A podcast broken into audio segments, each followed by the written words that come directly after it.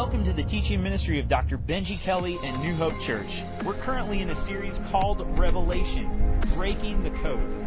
The book of Revelation is one of the most fascinating and power packed books in the entire Bible. Now, here's Dr. Kelly with this week's podcast. Do you want to know what it is? The Matrix is everywhere, it is all around us. Even now, in this very room. You can see it when you look out your window or when you turn on your television. You can feel it when you go to work, when you go to church, when you pay your taxes. It is the world that has been pulled over your eyes to blind you from the truth. What truth? That you are a slave, Neo. Like everyone else, you were born into bondage, born into a prison that you cannot smell or taste or touch. A prison for your mind.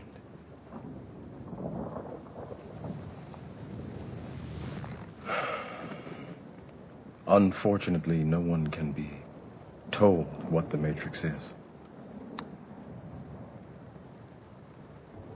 You have to see it for yourself.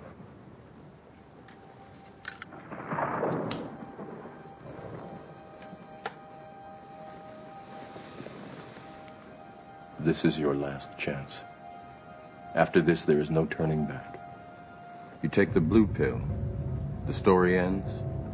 You wake up in your bed and believe whatever you want to believe. You take the red pill. You stay in Wonderland. And I show you how deep the rabbit hole goes.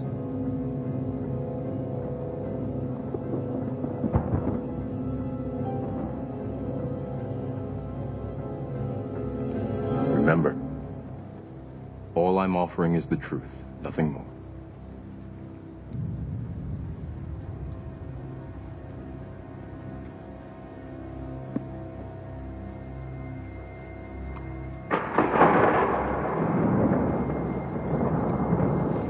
Follow me. Yeah. Come on now. Hey, here, here's a, an alert to let you know how fast time is going. That was 15 years ago. Actually, 16. It was, uh, it was actually 1999 going into 2000. There is this there is this idea in the movie The Matrix, and this is why it was so big. And by the way, if you're a young person and you're like, what is that? Google it and go watch it. It's a great movie. It was on the other night and I watched it with my kids. They had never heard it and seen it. Great, great movie. And the whole concept is that there is this dystopian reality that is taking place on planet Earth and yet there is this other, maybe more real reality, if you will, that is taking place. It's called the Matrix. And the reason I wanted to show that clip as we get into part two of Revelation is because the truth is, if you will really lean in and study this book, scales will start to fall from your eyes.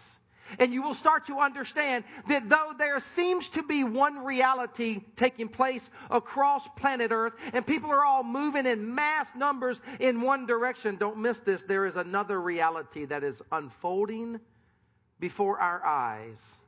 A spiritual realm reality. Jesus says the way to destruction is broad, the numbers are many, but the way to eternal life is narrow. There is this reality that many of us are being awakened to. And here's the cool thing many of us kind of intuitively knew that there was something gone awry, and there's more to the story. Hey, welcome to New Hope Church, part two of Revelation Breaking the Code. Come on, at all of our campuses, celebrate. We welcome all of you campuses. We love, we love, we love you guys and what is going on there. Now, if you missed last week, you missed a lot. And uh, I challenged us last week to put our thinking caps on, and I got to tell you, I was really blown away by the way in which you folks leaned in and engaged this series. It is going to be a somewhat academic series, and so you guys are all about that, and I love it. You brought your Bibles. If you missed last week, listen closely. You can go to the Resource Center today at any of our campuses, and you can pick up a message, or you can go to my blog, benjikelly.com. You can actually not only see the message there, but I went in and uh, put some of the vocabulary, actually all of the vocabulary that we covered last week and the symbolism that we covered last week. It's all there because I heard many, many people saying, I just couldn't take notes fast enough. So I put it there for you.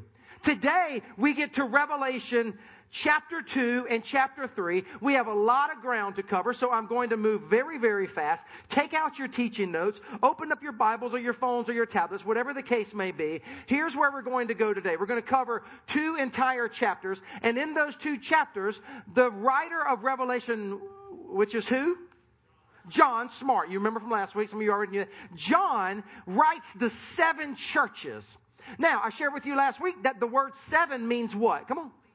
Oh, you, I love this church. Completion, perfection. So when, when the letter, the whole book of Revelation is really written to the seven churches, which means that it's written to the universal church. It's written to the complete church, which by the way includes us. Amen. And so that doesn't negate, though, the fact that there are these seven churches that John is writing. And I wanted to kind of show you geographically what we are talking about. Now, most of you uh, know this area of the world. You've got Greece here, you've got the Aegean Sea, which is right in here. This is modern day Turkey up in here, okay? And this is the seven churches that John is writing, and it's very fascinating. If you just follow them in a semicircle clockwise fashion, you see the way in which it made sense for John to include the churches in this order because this is the order in which John or somebody else would deliver these letters. So everybody say Ephesus. Everybody say Smyrna. Pergamum. Thyatira. Sardis. Philadelphia. Laodicea. How many of you are thinking about a Philly cheese sandwich right about now? Do I not know you or what? Right? Okay. Go ahead, she says. Okay. So I just zoomed in a little bit more, and here are these seven churches. Here is the semicircle clockwise motion. Here's where we are in relation to the world again. These seven churches that John is writing. Now, here's what I'm going to do today. I am really going to just hunker down and pour through these specific letters to the churches. I can't read the whole letter to you, but I'm going to highlight the places where there's praise for the churches when they're doing good. And I'm going to highlight the place where there's course correction and challenge and conviction when the churches are doing bad. And here's all I ask you to do. You ready? Here's what I ask you to do lean in, read the Word of God and let God encourage you where God wants to encourage you. Amen? Amen. Let God convict you where God wants to convict you. Anybody up in here you like for a preacher to step on your toes every now and then? Yes. Bring it. The rest of the crowd's like, no, I'd, I'd rather, I, will pass. Um, I know, I know. Let, challenge, let the Word of God convict you. You'll hear this theme throughout the entire message, this theme of repentance. And we're going to talk about that. If you're ready for it at all of our campuses, say, Bring it, Pastor. Here we go. Ephesus. Ephesus, the church at Ephesus. Now, at the beginning of every single uh, passage that's written to the church, these are the words you see, okay? To the angel of the church in Ephesus, because that's the first one, write, and then it's followed by specific words for that particular church. Now, one, one quick thing about this word angel to the angel. Now, some of you, how many of you, come on, show of hands all of our campuses are going to do a little uh, participation. How many of you love the concept of angels? Yeah, you're the Hallmark people. You love, you love the angels that we see around Christmas in the Bible, and they float around, and they have white wings, and they make you all happy inside. Listen closely. You don't see that in the Bible. In the Bible, every time you encounter an angel, human beings are down on their face freaking out. So there's a disconnect between Hallmark angels and biblical angels. I'm just throwing that out there for you. But if you like those cards, keep sending them. Um, just don't send it to me. Send it to Amy Lynn. Now, so A couple of things. One is when, when now scholars have spilled a lot of ink over this one. Okay, so when the Bible says to the angel, there's two interpretations historically. I'll let you choose which one you want to believe, and I'll tell you which one I believe. The first interpretation is that when when John says to the angel, that John's actually talking about to the leader of that church, to the pastor, to the point leader, to, you know, the guy or the gal who's leading the church. So if you go with that interpretation, you need to stop calling me vanilla chocolate and call me Angel Benji. That is frightening to think about. I'm just saying. But it's to the, it's to the, the human agent, the pastor, the leader of that particular church. The other interpretation, which I'll go ahead and tell you, this is where I lean. The other interpretation is the same way in which you see angels used throughout the New Testament, that John is writing an apocalyptic letter to the church, and he's writing it to, if you will, the guardian angel of that particular church. Which is kind of a cool thing if you stop to think about it. That New Hope, we don't talk about this much, might have a guardian angel that watches over us. Amen. Amen. The angelology people are like, yes, angels. The rest of you are like, can we move on? All right, we're moving on.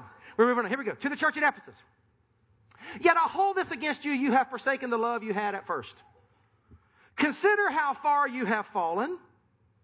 Repent and do the things that you did at first. If you do not repent, I will come to you and remove your lampstand from its place. Now, you remember last week? Remember last week we talked about lampstands, right? And that the, the seven churches, they were the seven lampstands. Go read the end of Revelation 1. And the seven lampstands are to do what? Give out light in the midst of a very dark world. And that the church is the hope of the world. And in a world that is growing increasingly dark, the call of the church is to let the light of Christ shine, pushing back the darkness. And so the Bible is saying here, hey, you have neglected your first love.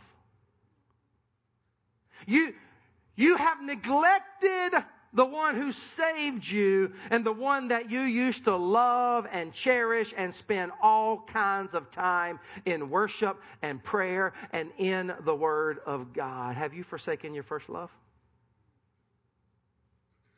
It's a serious question. I can remember when I first became a Christian, 18 years old, I accepted, I'll never forget what it was like to taste and see that the Lord was good for the very first time. Can you remember? Can you remember what it was like when you first came to faith in Christ? And if you're not in uh, faith yet, hey, today might be your day and you'll experience exactly what I'm saying. But if you're not even sure you know Christ, we're so glad you're here. But when you first experience the love of God, when you first experience the grace of God, when you first experience the truth of God, and you realize God has a plan for your life, there is nothing sweeter. I remember I remember for years, like for the first five or six years of my Christian life, I got up at every single morning at 5 a.m. and read the Word for hours every morning. And then I would pray and, and then I would then I would put worship music on. Glory, hallelujah. Worship music in the 80s. How did we even worship God to that stuff? I don't know. Carmen, come on, Carmen. Oh my. but God covered it, right? And I'd worship God. And I, I can remember laying on my floor in my bedroom, just prostrate before the Lord just with tears rolling down my face. Can you? Have you, have you forsaken your first love? Because I wish I could tell you that in 28 years of following Christ, I wish I could tell you that it's always been that way. There have been times when I've grown cold. There have been times when I felt like my heart was growing hard toward God. There have been times when I just I forsake my first love. Not, not intentionally, and I never did turn my back on him, but I just wasn't having that, that intimacy, that, that passion, that tenderness, if you will, with my Lord and my Savior. How, how are you doing with that? Do, do you need to repent of that? And the married folks, some of you married folks around, you're going, hey, I'm, I'm, what you talking about? He's my first love. Your spouse. Your spouse is not your first love. group of people seem happy about that. Group of people not sure about that. Some of you ladies like, what you talking about? I am his first love. No, you're not. If you've heard me preach on marriage before, you guys have heard me say that. No, no, no. Amy Lynn, I love Amy Lynn. Been married to her 20 years. Oh, my Lord, I love that woman. She's not my first love. Jesus Christ is my first love. 1 John 4 19 says, We love because he first loved us. Amy is my second love. And I don't want to be her first love. Now, real quickly, then we're going to move on. How are you doing with your relationship with God? There are two things that make a strong, strong marriage, two things that make a strong, strong relationship. It's called time and communication. You spending time with God these days in His Word, in prayer? Are you, are you spending time? Are you communicating? With God. The first word to us today is don't forsake your first love. Everybody say Smyrna. Here we go. Let's continue. This is the second letter to the second church. Do not be afraid of what you are about to suffer. Now, you remember last week I taught you about apocalyptic scripture. It's written in the midst of intense persecution and martyrdom. Do not be afraid of what you are about to suffer. I tell you, the devil will put some of you in prison to test you, and you will suffer persecution for 10 days. 10 days doesn't mean literal 10. 10 is a, a period of a length of time in the book of Revelation. We'll unpack that later in the weeks ahead. But it's saying you're going to endure persecution. The devil will put you in prison. Watch this. Be, what's that word? Be what? Even to the point of and I will give you life as your victor's crown. Before I go to the next one, hey, if, you were ever faced with denouncing Christ and living, or staying faithful to Christ and dying, what would you do? I want you to wrestle with that. I'm going to show you in a moment because it's, it's not as unforeseeable as maybe we used to think. You know that persecution is at an all time high of Christians in the world? I wish I could tell you I think it's going to get better. I'm not sure it will. Let's, let's continue. I'll get to that in a moment. Whoever has ears, let them hear what the Spirit says to the churches. The one who is, what's that word? The one who's faithful, the one who is victorious, will not be hurt at all by the second death. Would you be faithful? Would you be loyal in the midst of unforeseen, unbelievable, intense persecution? And let's just be honest, it's hard for us to imagine this in the Western world. Come on, come on, come on. You get mad if somebody opens up their car door and hits your car.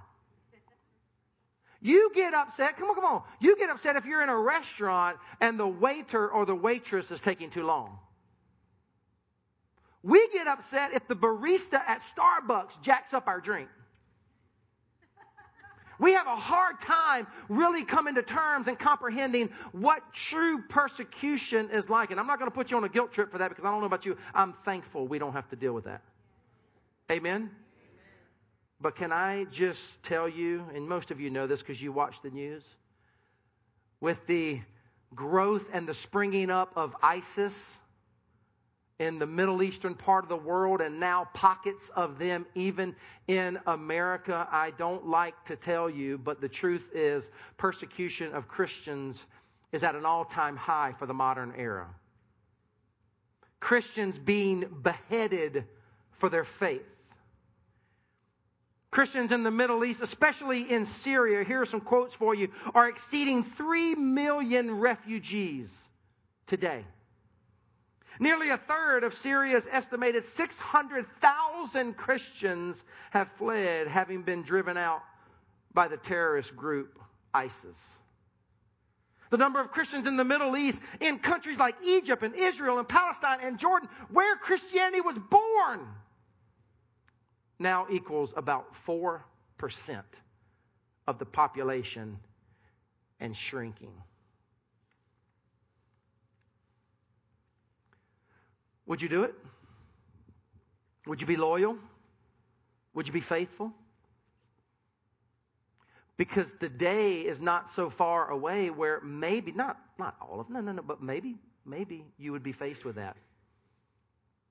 It's my job to get you ready for that. I was traveling not long ago and uh, internationally, and somebody said, You might want to take your cross off. You might think I'm stupid. I said, No, I'll pass. Tell you about one of my favorite saints of all time. His name was Polycarp. If you know church history, you know Polycarp, famous, famous saint. Polycarp was faced with, because by the way, in this particular church, they were dealing with emperor worship. They were dealing with human worship, which is why John says, stay faithful, stay loyal, don't worship mankind. There was a man by the name of Polycarp, and he was told that if you don't denounce Christ right now and lift incense to the human emperor, we will burn you on the stake now. Polycarp squared his shoulders and straightened his spine. And he said this unbelievable quote. He said, how then can I blaspheme my King and my Savior? You won't see this on the screen. I just want you to hear this. He says, 80 and 6 years. He was approximately 86 years old, we believe. 80 and 6 years I have served Jesus and he has done me no wrong. Then he says this, How then can I blaspheme my King and Savior. You threaten me with fire that burns for a season, and after a little while is quenched. But you are ignorant of the fire of everlasting punishment that is prepared for the wicked. To which his torturer said, Cool. Have it your way.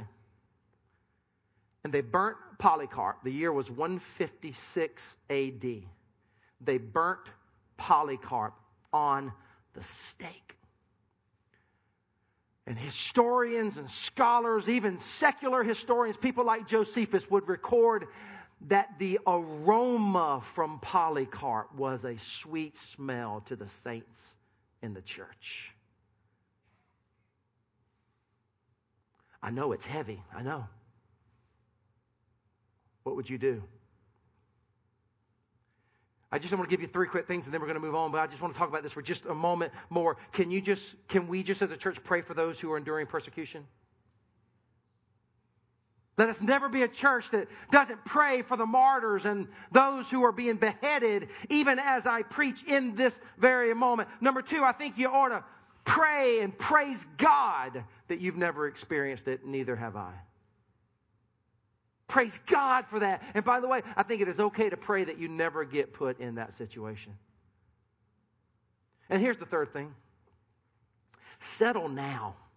Settle now with deep resolve in your spirit that if you were ever faced with that kind of situation, you would not sell out on Christ, but that you would square your shoulders and strengthen your spine and say, I will not denounce my God. He owns my past, my present, and my future, and I am going to stay faithful to Christ.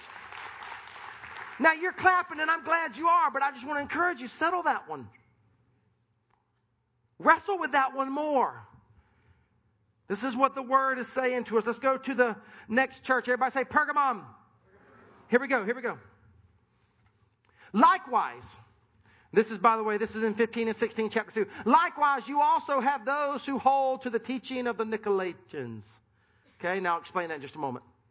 Repent therefore, otherwise I will soon come to you and will fight against them with the sword of my mouth. Now, if you got your Bibles open, just go back and look at uh, Revelation 2, 6 and Revelation 2, 15. There you see this whole concept of the Nicolaitans. I'm going to explain that. Uh, it's related to the heresy, big word, I'm sorry, but uh, got to tell you about it. It's related to the early church heresy called antinomianism.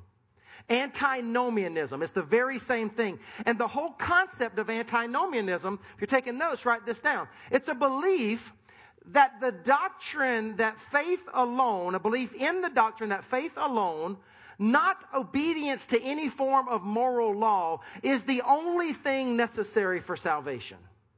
Now, to which some of you who are really schooled in the Christian faith, you're like, well, that's true. We are saved by faith alone. But this was an early church heresy, and I dare say it's a heresy today because what antinomianism believed and what the Nicolaitans believed is that, listen, if we're really just saved by faith alone, then we don't need to worry about surrendering to the Lordship of Jesus Christ, submitting to the Word of God, and letting God ultimately change us into the image of Christ. So what the Nicolaitans did what those wrapped up in antinomianism did is they said, okay, we believe, fine, if you say we get to go to heaven if we believe in Jesus, fine, we're going to believe in Jesus, but we aren't going to change anything about our life.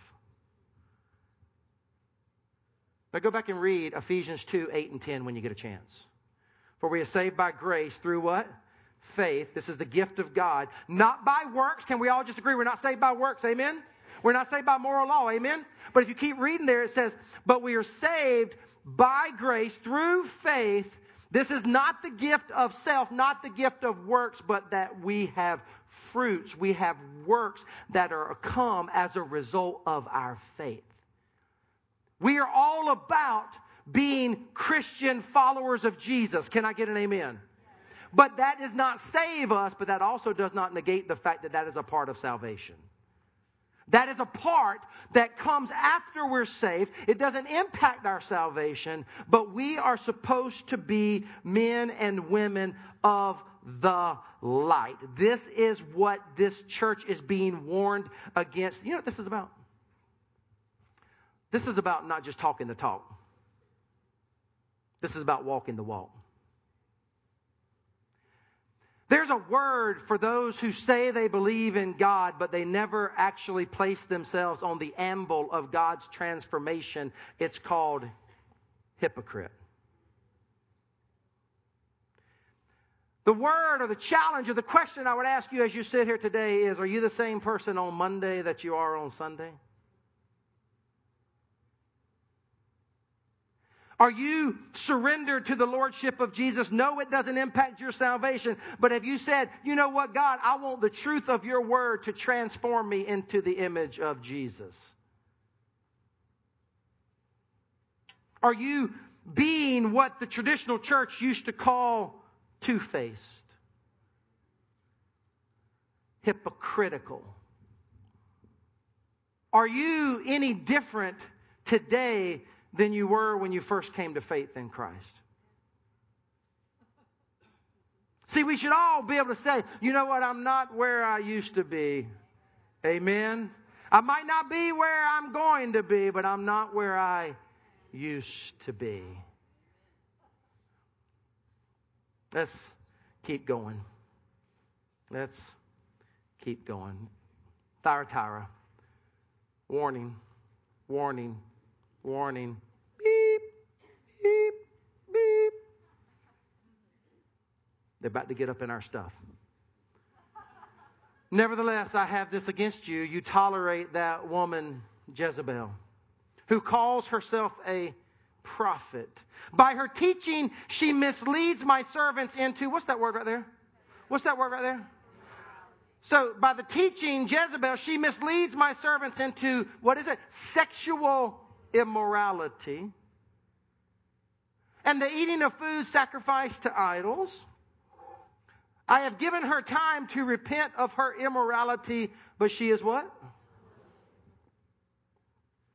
So I will cast her on a bed of suffering, and I will make those who commit adultery with her suffer intense, intensely unless they unless they repent of her ways.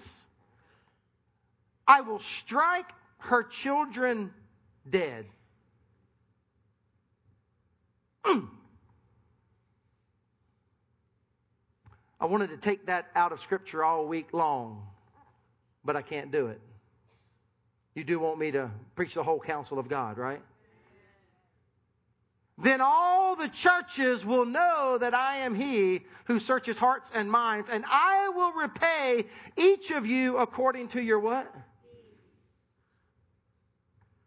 Now I say to the rest of you in Thyatira, to you who do not hold, so the Bible turns here. The Bible starts to praise those who have not gone the way of Jezebel. To you who do not hold to her teaching and have not learned Satan's so called deep secrets.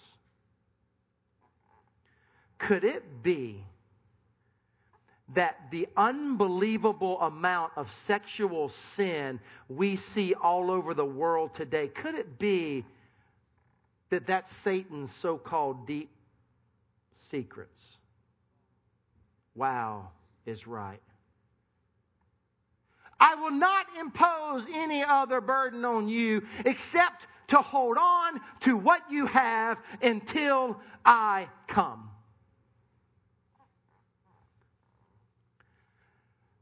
Sexual immorality is serious business. I don't think some of you heard me. Sexual immorality is serious business. Now, for those of you who want to grab your phone and go to Facebook right now, or Twitter, or see who's playing football later, no, no, I don't think you heard me. Sexual immorality is serious business. And to which you might say, and rightly so, well, what do you mean by that? What is sexual immorality? Here's what I mean by sexual immorality. I don't speak this on my own. This is in the authority of the Word of God. Sexual immorality is sex outside of a monogamous relationship, a monogamous marriage between a man and a woman.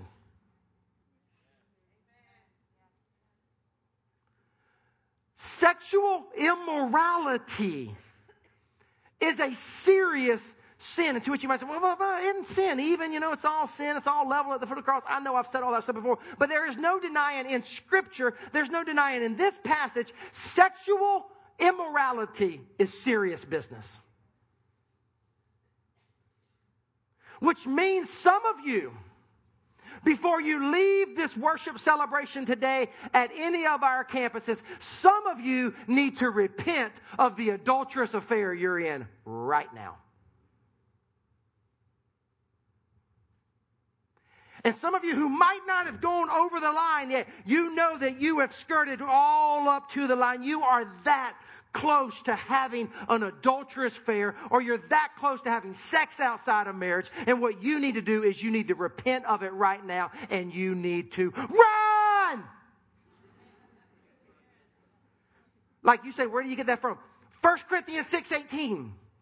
1 Corinthians 6.18. The Bible says, Flee! Run from sexual immorality. It doesn't say, eh, just walk away. It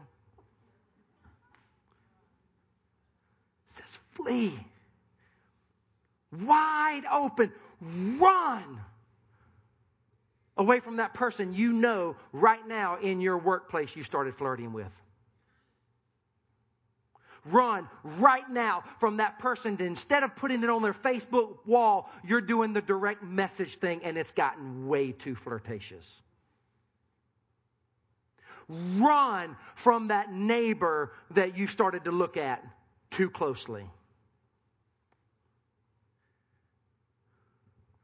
Wow, it's intense up in here. Anybody see what happened over the course of the last week? the Ashley Madison website?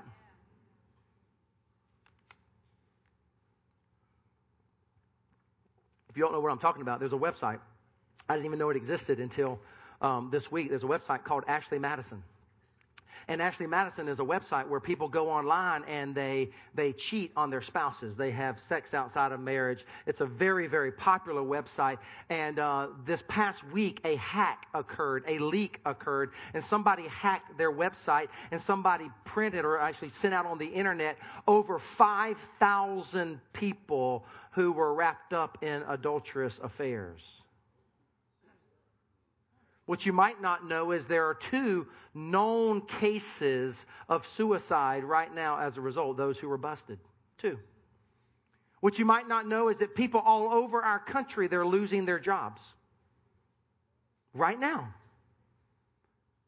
you might not have ever thought about this. I like, this is, this is not just like hypothetical. I know it to be fact. There are pastors, senior pastors, and worship pastors, and student pastors, and any other leaders in the church. There are church leaders today standing on stages resigning because their names are on the list.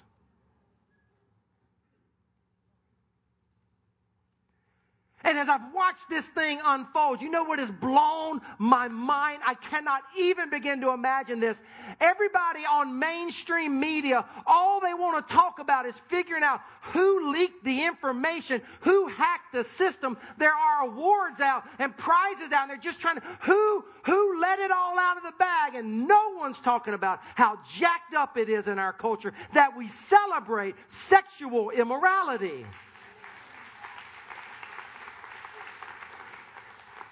Church, there's still right and wrong.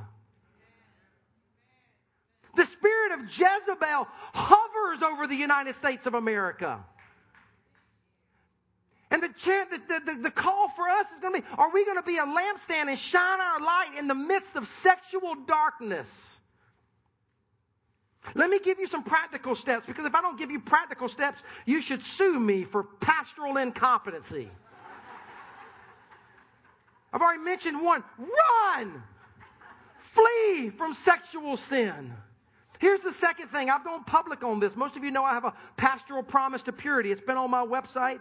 I'll put it back up there this week. In fact, I'm going to do that. I didn't say that last service. I'll put the promise to purity on my website again. Here's another thing I do. Listen closely. Don't ride in the car alone with a person of the opposite sex. To which some of you might be like, dude, really? Take a chill pill, okay? You go ahead. Don't ride in the car alone with a person of the opposite sex. Why would you put yourself in that situation? And here's another thing you need to know. You don't always have to be guilty. Perception is everything today. Here's another thing you need to know. Even if it's not perception, you ride in the car with the wrong person and they falsely accuse you, you can be done. Here's something. Here's something. Don't direct message people on social media especially people of the opposite sex. Why you got to go underground?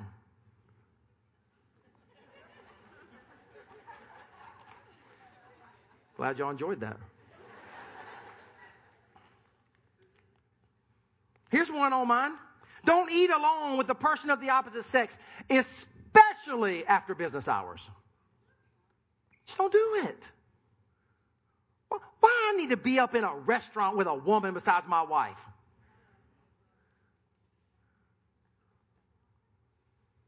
Let me speak to the travelers, business travelers.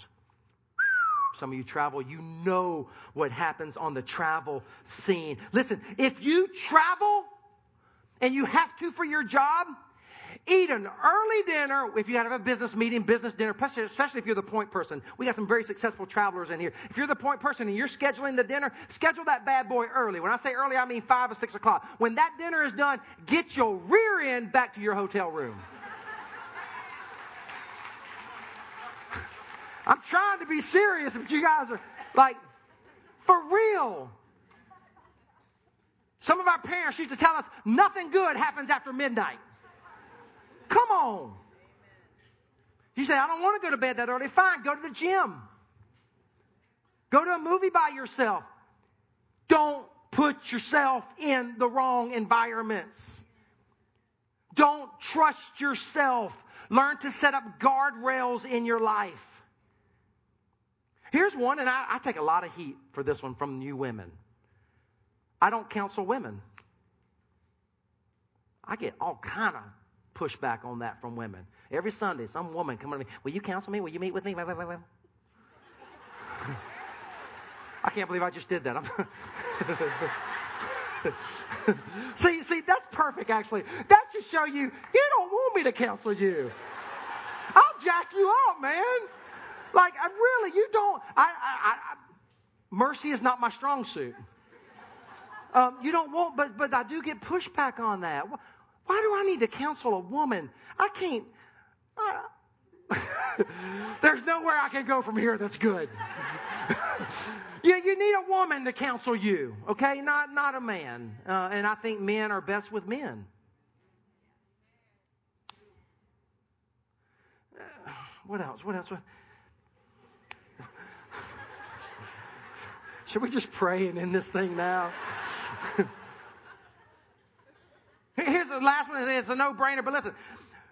Don't engage in sex. Single people, don't engage in sex outside of a monogamous marriage between a man and a woman. Listen, woman. Listen, woman. Any man worth his salt wants you to wait. Any man worth his salt wants you to be a virgin. Come on. Listen to me. And, and, and, if you, if she will have sex, let me speak to the dudes for a moment. If she will have sex with you outside of marriage, who's to say she's not going to have sex with somebody else when she's in your marriage?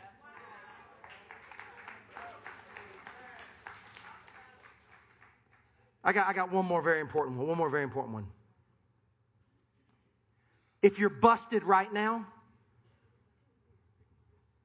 like right now, the gig is up and you're busted and you know it's not between me and you, it's between God's Spirit and you right now. If you're busted right now, you need to repent of your sin and follow Christ in obedience. You say, what does that mean? Repent. Repent is a word that means I'm going in this direction. I'm living in sin. I'm going to repent. I'm going to do a 180. I'm going to run in the opposite direction and I'm going to leave that relationship. You need to repent.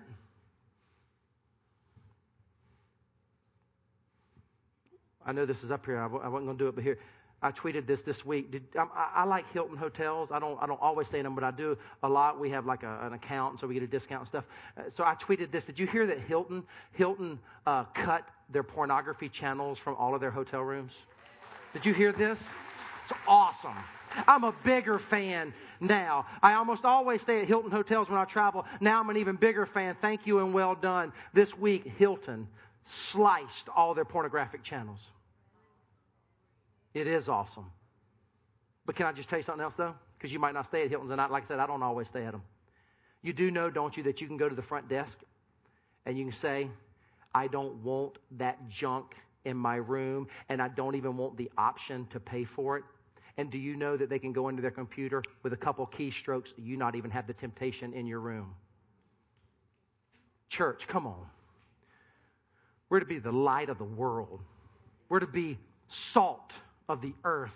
We are to preserve the things that are right. And you can call me old fashioned if you want, but I still believe there's a right and there is a wrong. And the people of God should pursue the right as much as they possibly can. And when they fall short, they repent of their sin. Let's move on. To which some of you are going, thank God. You need to repent, sir.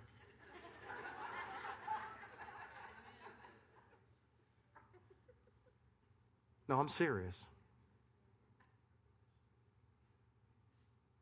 Some of you are that close to destroying all the years you've built into a family.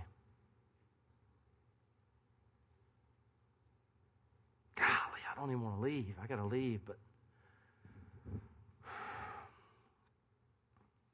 Some of you are going to destroy a spouse who would be with you till death does you part. Oh, I'm about to say something I shouldn't say. Over a flippin' orgasm.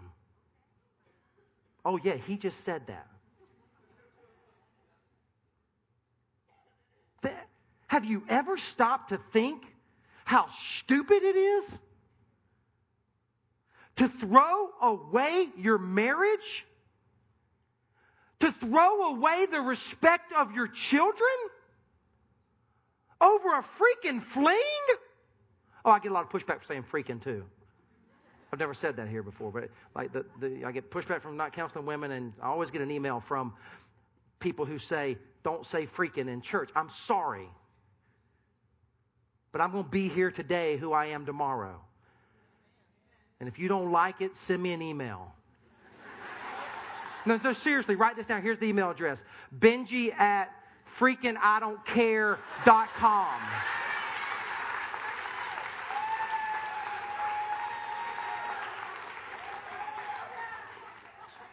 I am what I am. And I don't eat green eggs and ham.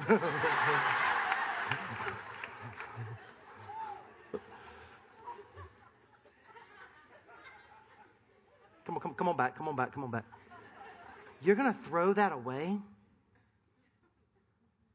Have you ever stopped to think how seriously idiotic that is? Single person, you're going to throw away the precious sacredness of your virginity for a one night fling? Or more than a one night fling? Over short term sexual satisfaction?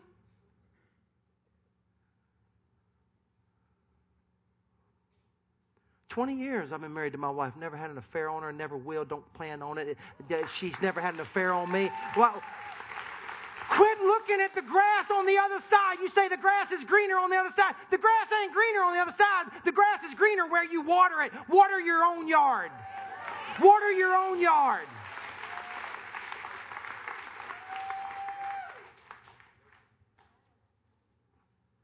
Golly, I got to go. To the angel of the church in Sardis, write, These are the words of him who holds the seven spirits of God and the seven stars. God holds all the spirits, all the stars. He holds the world in the palm of his hand, seven complete. You know that. I know your deeds. You have a reputation of being alive, but you are dead. Wake up. Strengthen what remains and what is about to die. The Bible says, Wake up. Strengthen what remains and is about to die. For I have found your deeds unfinished in the sight of my God. Remember therefore what you have received and heard. And before I go to the next slide, I want to make sure you understand. The first slide says, Wake up if you're dead. I don't know how anybody could be sleeping right now, but look to your neighbor and let's have some fun. Look to your neighbor and say, Wake up! All right, good, good. If you're asleep in this service, you're probably dead. Like, really dead. Remember, therefore, what you ever. Now, now, here's the connection I want you to make. Notice the biblical connection between being awake spiritually or dead spiritually. Notice the connection between that and the deeds that one does or does not do.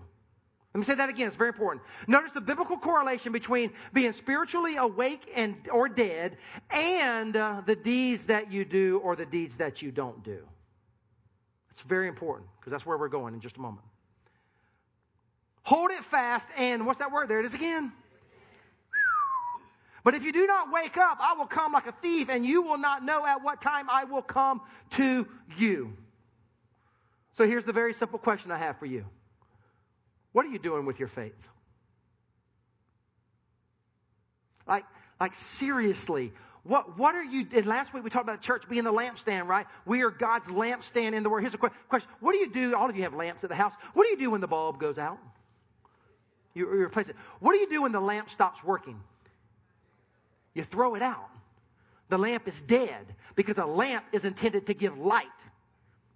We are dead if our deeds are not serving and, and, and advancing the God given, ordained church, the most redemptive movement on the planet. When we let our deeds serve the church, the hope of the world, then we are spiritually awake. And the Bible says that if you aren't doing anything with your faith, you are dead. So, what are you doing? Like, I'm serious. What, what, are you, what are you doing in the church? Or, or is it all about you? Me, me, me, me, me. Is it all about how you can get in and out real quick? How you can get a parking space? Is it all about whether or not you can get to the cafe and get your drink? Is it all about whether or not you can come in here and it's me, me, me, me, me, me, me? And what God wants to say to you today is what it really needs to be about is thee, thee, thee, thee, thee. It's all about you, God. I'm going to serve you. I'm going to worship you. I'm going to give you my life. What are you doing? Like, like I'm serious. Now, if you're new here, oh, God, we're glad you're here. Take all the time you want.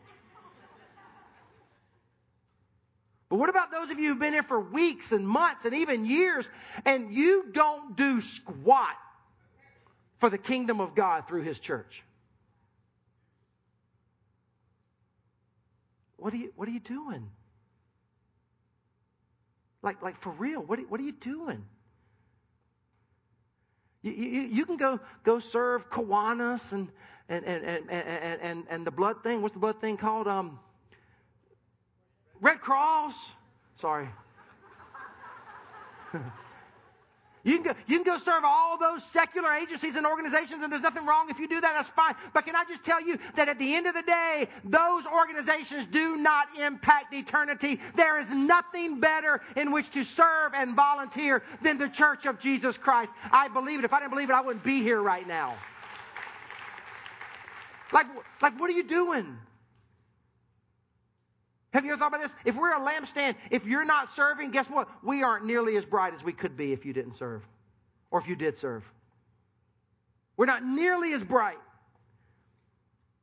You're a 10 in something. We want to figure out how to get you involved. We got all kinds of things going on at all the campuses. We have a busy fall. We have exciting ground to take. We're going to be moving. Other campuses are upfitting and they're doing this. We're going into the mission field like never before. If you're not involved, we aren't shining as bright as we could.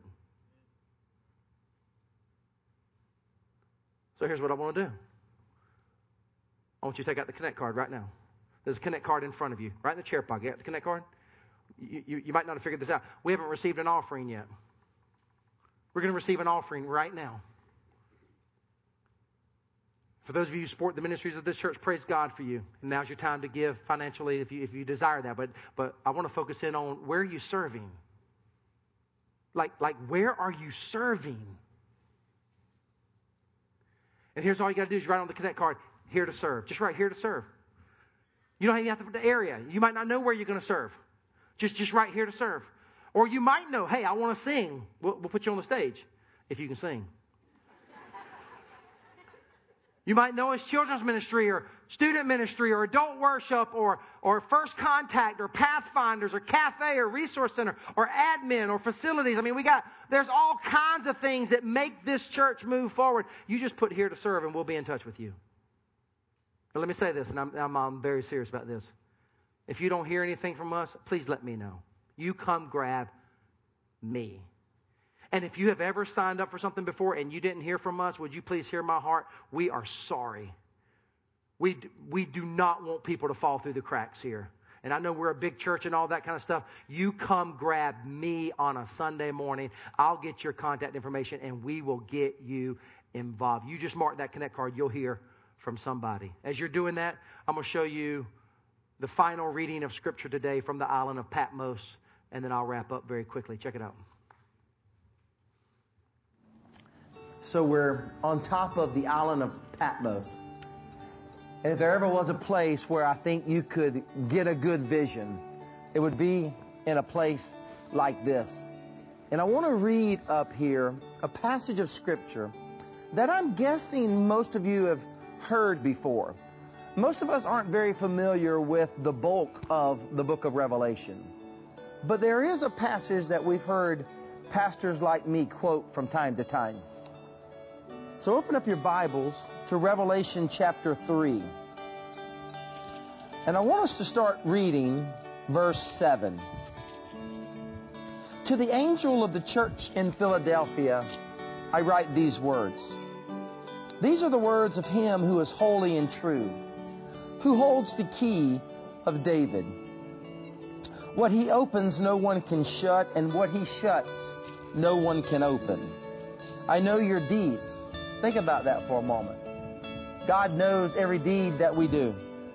I know your deeds. See, I have placed before you an open door that no one can shut.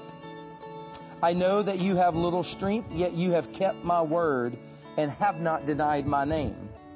I will make those who are of the synagogue of Satan, who claim to be Jews, though they are not, but are liars, I will make them come and fall down at your feet and acknowledge that I have loved you. Since you have kept my command to endure patiently, I will also keep you from the hour of trial that is going to come upon the whole world to test those who live on the earth. The Bible says every one of us will face a trial. The Bible says every one of us will stand before the judgment seat of Christ. And here the Bible is speaking words of affirmation and encouragement to the church at Philadelphia. Verse 11, I am coming soon. Hold on to what you have so that no one will take your crown. Him who overcomes, I will make a pillar in the temple of my God. Never again will he leave it. I will write on him the name of my God and the name of the city of my God, the new Jerusalem, which is coming down out of heaven from my God. He who has an ear, let him hear what the Spirit says to the churches.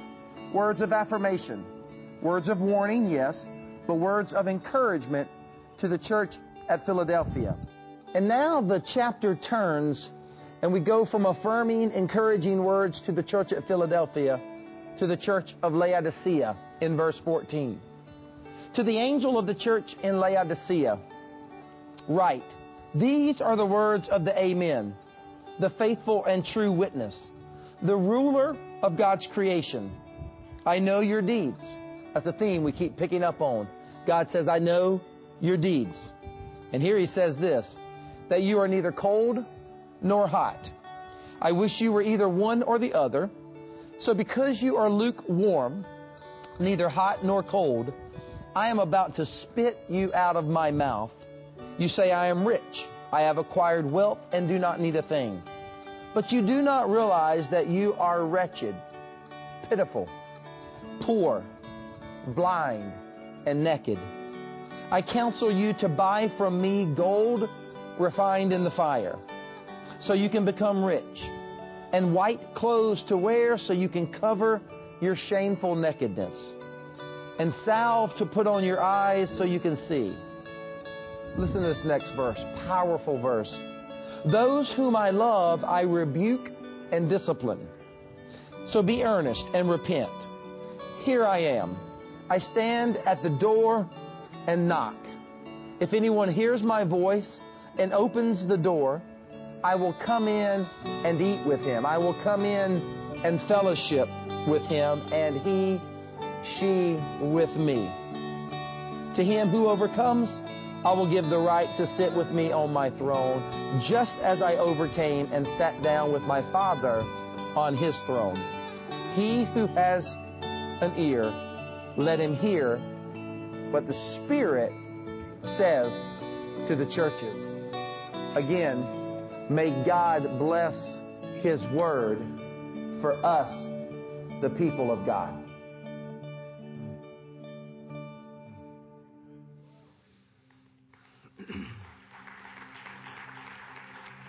So there's only there's only two letters left, and um, I'm gonna throw a little curveball to the productions team and see if they can hang with me. The only the only two things I'm gonna put back on the screen are the last two slides. You don't need to worry about it now, just in a moment. So the first letter that I just read was to to the church at Philadelphia. Now, if you if you're taking notes in your Bible, check this out. This is fascinating. The letter to the church at Philadelphia is the only letter where there is no condemnation. There is no conviction. There is no challenge. There's nothing but applause. There's nothing but praise. There's nothing but thanksgiving. And, and the word Philadelphia, as most of you know, means the city of love, the brotherly city of love. And, and what the writer is saying to the church at Philadelphia is, you have done such a good job with loving people. And here's what I want to say to that today. Like, I think that's, that's really what New Hope is about. Can, can I just, like, I think we could be named New Hope Philly. Get you some of that. Like, like seriously, I, I, I get to see a lot of churches that I've never found a church more loving than New Hope. It, you, you, you, I'm so proud of you. You are the most loving community of faith. And this is not just preacher talk, something I, no, I wouldn't say if I didn't believe it. You are the most loving church I've ever, ever seen. Even though we stand on the Word of God and we talk about truth like I've talked about and we talk about repentance, here's what you do and I'm so stinking proud of you. You welcome anybody who walks up to this church. It doesn't matter about skin color. It doesn't matter about socioeconomic levels. It doesn't matter about what they did last night. It doesn't matter if they, you just love people. Way to go. I'm so proud of you. You, you send hundreds and hundreds and hundreds of kids back to school this year with brand new tennis shoes that they wouldn't have had without you.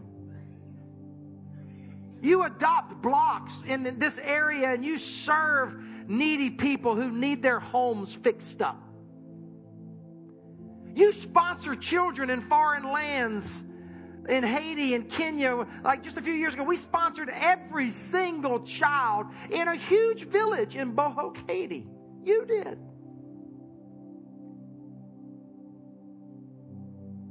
You're so loving. Way to go. Thank you. 1 Corinthians 13 13. But these three remain faith, hope, and love. But the greatest of these is your lampstand of love takes my breath away. Thank you. I'm honored to serve you. I love my church. And when I say my church, I don't mean like my church, it's God's church. I love my church, our church. I love this place. And then, and then the Bible turns, and the last letter, we're going to end with this. And don't leave because we, we're not even going to sing anymore together. We're going to sing a song over you. But then we get to Laodicea. And I don't really need to remind you of these words. Probably every single person has heard of, of the church at Laodicea. Here is in the Bible where the, where the Word of God says, you know what? I wish you were hot or cold. But because you are what, church? Lukewarm, I'm going to spit you out of my mouth. That's, that's God's word. That's, that's God saying, I'm going to spit you.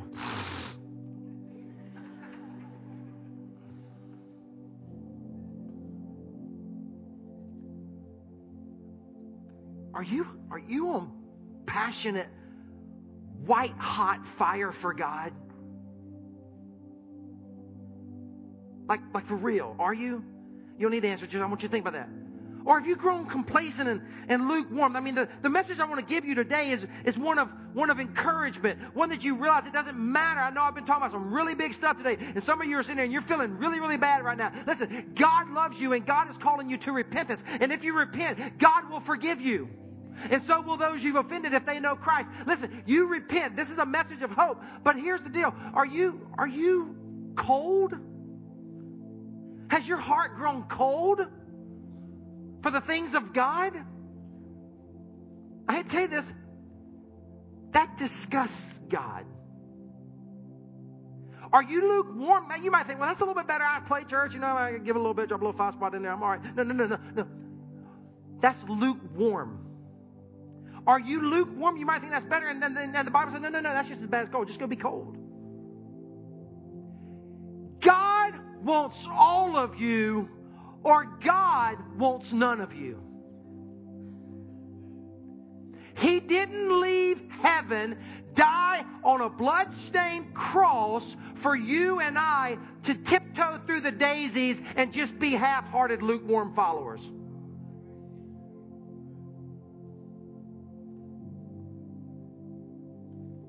History lesson. I love this. I can't teach this text without saying it. Laodicea, of course, it was a historical city. North of Laodicea, there was a river called the River Lycus. The River Lycus had hot springs that would bubble up on the earth, and it, Laodicea didn't have good water. So Laodicea, the people of Laodicea, built aqueducts for the Lycus hot springs to come down to Laodicea. The only problem was it was four miles away. To this day, this is geographically accurate.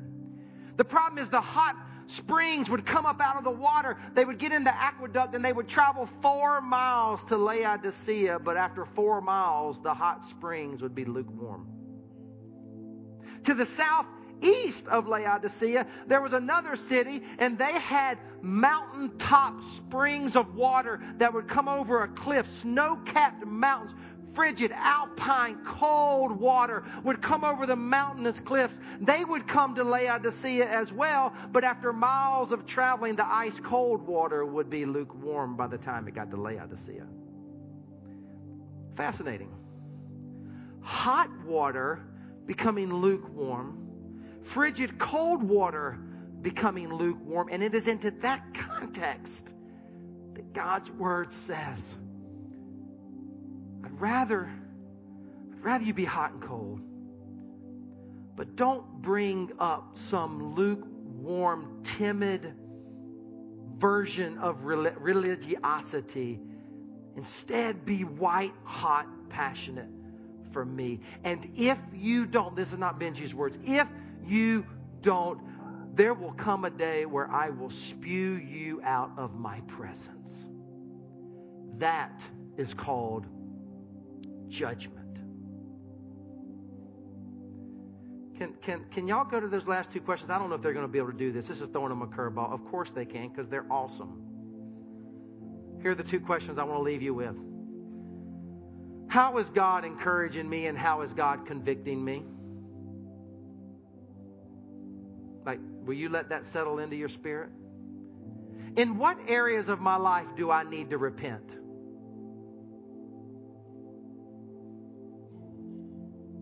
Some of you need to do business with God today.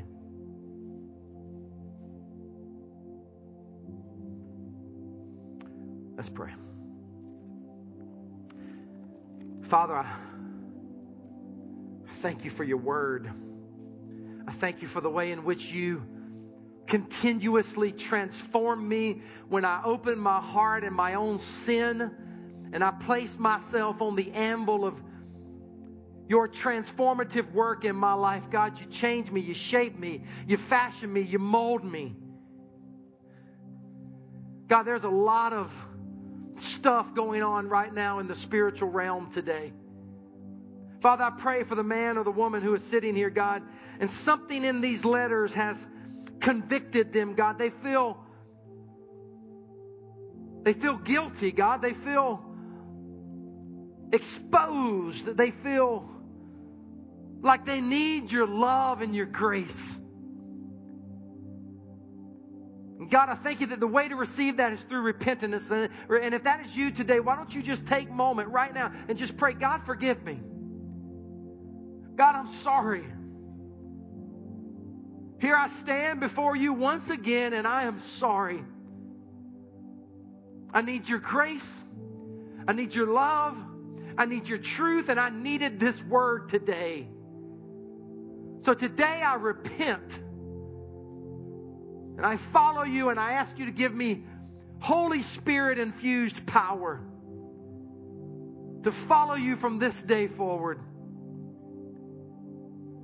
God, I also want to pray for the person who is here and God, they don't really know you. They just felt your spirit moving in their life today. I didn't put this verse of scripture up, but with your heads bowed and your eyes closed, just let this be read over you. Revelation 3:20 says, and this is Jesus speaking, I stand at the door of your heart and I knock. If anyone opens the door and lets me in, I will come in. I will fellowship. I will sup with them. That's God's way of saying, I will come in and have a relationship with you. There's a door to your heart today. There's only one knob on that door. God will not open that door. God will not invade. God will not bombard you. Never has, never will. But there's a knob on your side. And the Bible says that if you will turn that knob and open up the door of your heart, God will come in, save your soul, and allow you to start experiencing this transformation, this abundant life that is found only in Jesus. So even as we sing over you, may you confess, may you repent, may you open the door of your heart if you need to. And may your best days be ahead. God loves you. See John, see John, an old man now with tears in his eyes, declaring, Repent, repent, let him in. He loves you. He has a great plan for your life. In Jesus' name we pray. Amen and amen and amen. Thanks for joining us today. If you'd like to learn more about the ministries of New Hope Church, just stop by one of our campuses anytime or visit us online at newhopechurch.org. If you have any prayer requests, please send those to prayers at newhopenc.org and our pastors and staff will stand with you in prayer. Thanks for being a part of our church family, and we hope you'll join us next week.